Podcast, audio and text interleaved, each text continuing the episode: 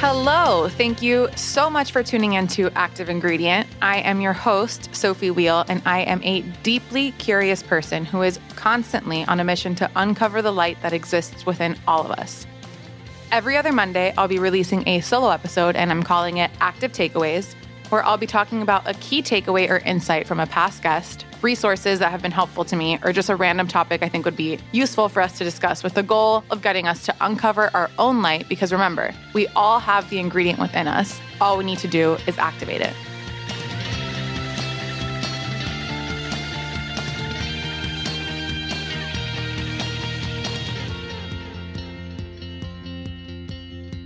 Hello, happy Monday. I hope you guys had an amazing weekend. Um, here in New York, it was absolutely freezing, but I'm so excited to be back with my second solo episode, second active takeaway. And the topic of today is something that I feel like really, really, really resonated with me specific to my industry. And I feel like it's it, it is definitely like a my industry type of thing, but can be applied to literally anything. And the active takeaway came from the third episode we ever did in Active Ingredient, and it was with Rebecca Minkoff. And she said something in that episode that just, it really, really, really resonated with me. And I just I th- I figured I wanted to share it with you guys because I feel like if it's if it resonated with me on that deep level, I'm sure that it can help someone else that's listening. So, you know, obviously like the flow of the podcast is getting into someone's career journey and Rebecca walked us through what that early Rebecca Minkoff brand looked like. And she said that early on, it would take her 1,000 asks to get three responses for people to carry her brand.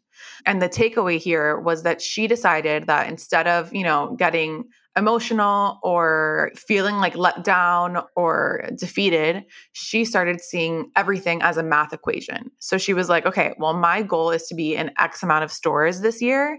So that means that if my conversion rate is 1,000 asks for three yeses, then that's just the math that she's going to have to do. And that's the hustle she's going to have to put behind it. And that takeaway just really, really, really resonated with me. I feel like rejection is something that every single founder, entrepreneur, or anyone that has reached any level of success um, has had to overcome. And I thought that this was such a great, tangible way to approach it. And yeah, I figured I would bring it back. I mean, the point of these of these episodes is also to kind of like resurface really impactful things that past guests have said. And and like I said, this is just something that really resonated with me.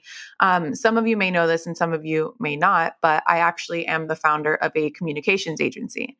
And for those of you who don't know how it works, one of the parts of my job is to secure placements or secure press for my clients. Now, depending on the client, it really could be anywhere from pitching, you know, 3,000 editors to get five pieces of press or more than that, sometimes less if it's already a known brand. But I think that that's why this really, really, really resonated with me is because I'm literally constantly either being completely silenced, like no one responds to my email, or it takes this level of like reaching out, making sure it's the right person, and getting the asks out there to get a certain amount of responses. And, you know, like, with what I do specifically, it's kind of like the sky's the limit. Obviously, you want to get the most possible press, but like if you if you're reaching for a certain goal of something, I thought it was really really valuable to look at it as a math equation because that way you remove the emotion, you remove the ego part of it and you just see it as what it is.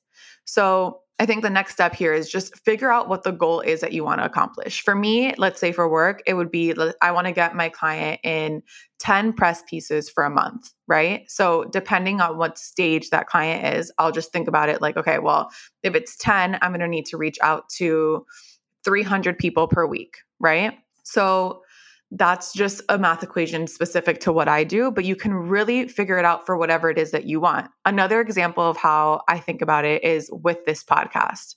I, in the beginning, when I mean, I didn't have a following at all, it would take so many asks and follow ups to get people on this show. You know, I, I, think uh, you can really apply it to anything, but like an ask is just, especially if you're starting with no backing, um, you just have to figure out what that sweet spot is and then look at it that way. You know, like in the beginning, now people are pitching me to be on the podcast, but in the beginning, and and there's still people by the way that I want to get on the show that has been extremely difficult and it's taken me so many more asks than I thought.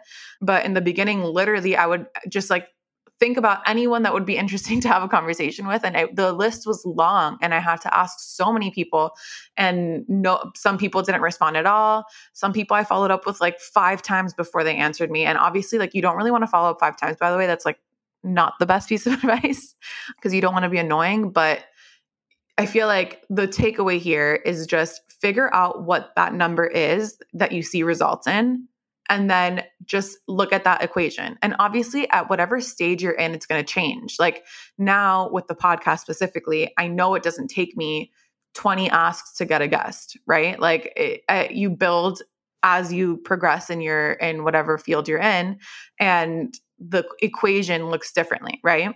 I mean, now the guests that I'm trying to get on are way bigger. So, I mean, it's still definitely a grind, but it's different. You know, you just, at whatever stage you're in, figure out what that, you know, conversion rate is and literally just look at it as that. It's helped me so, so, so much. I mean, I'm again rejected 24 7.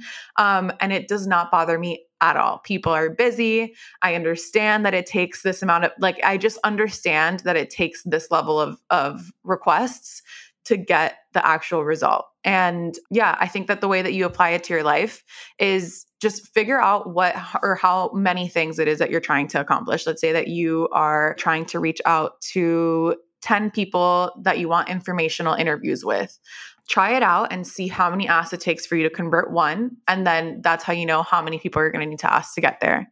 And I really am not a math person at all. Like there's a reason why I'm in a very like creative field, but I really really really thought that this takeaway was just so powerful and so empowering and has really helped me kind of like disassociate. Like I just like remove myself and the ego from the asks. It's just, this is what I'm trying to accomplish. I, I'm asking this amount of people because I want to get this result. And I don't care that for the 300 people that I've pitched, you know, 255 of them didn't answer because the five that I wanted to answer did. So I really hope that this was helpful. I mean, there are so many other amazing takeaways from the episode with Rebecca, but um, I will say that I don't I mean, the episode's really good. So if you want to go back and listen to it, you can, but just be kind on my interview skills because they were like not that great in the beginning. And yeah, I'm excited to continue to do these podcasts. I feel like um there's so many different topics and so many different takeaways that I've found to be really important in my life and I look forward to continue to share them with you to bring them back because I just don't want them to just live in like a past podcast episode. I want them to be at the forefront. And also, aside from takeaways, just continue to have a dialogue with you guys and talk about things that can help us all. And with that, I hope you guys have an amazing week. Reach out to me if you guys have any ideas on themes or a podcast that you want me to bring back to talk about or any guests that you want me to have on the show. All right, take care of yourselves.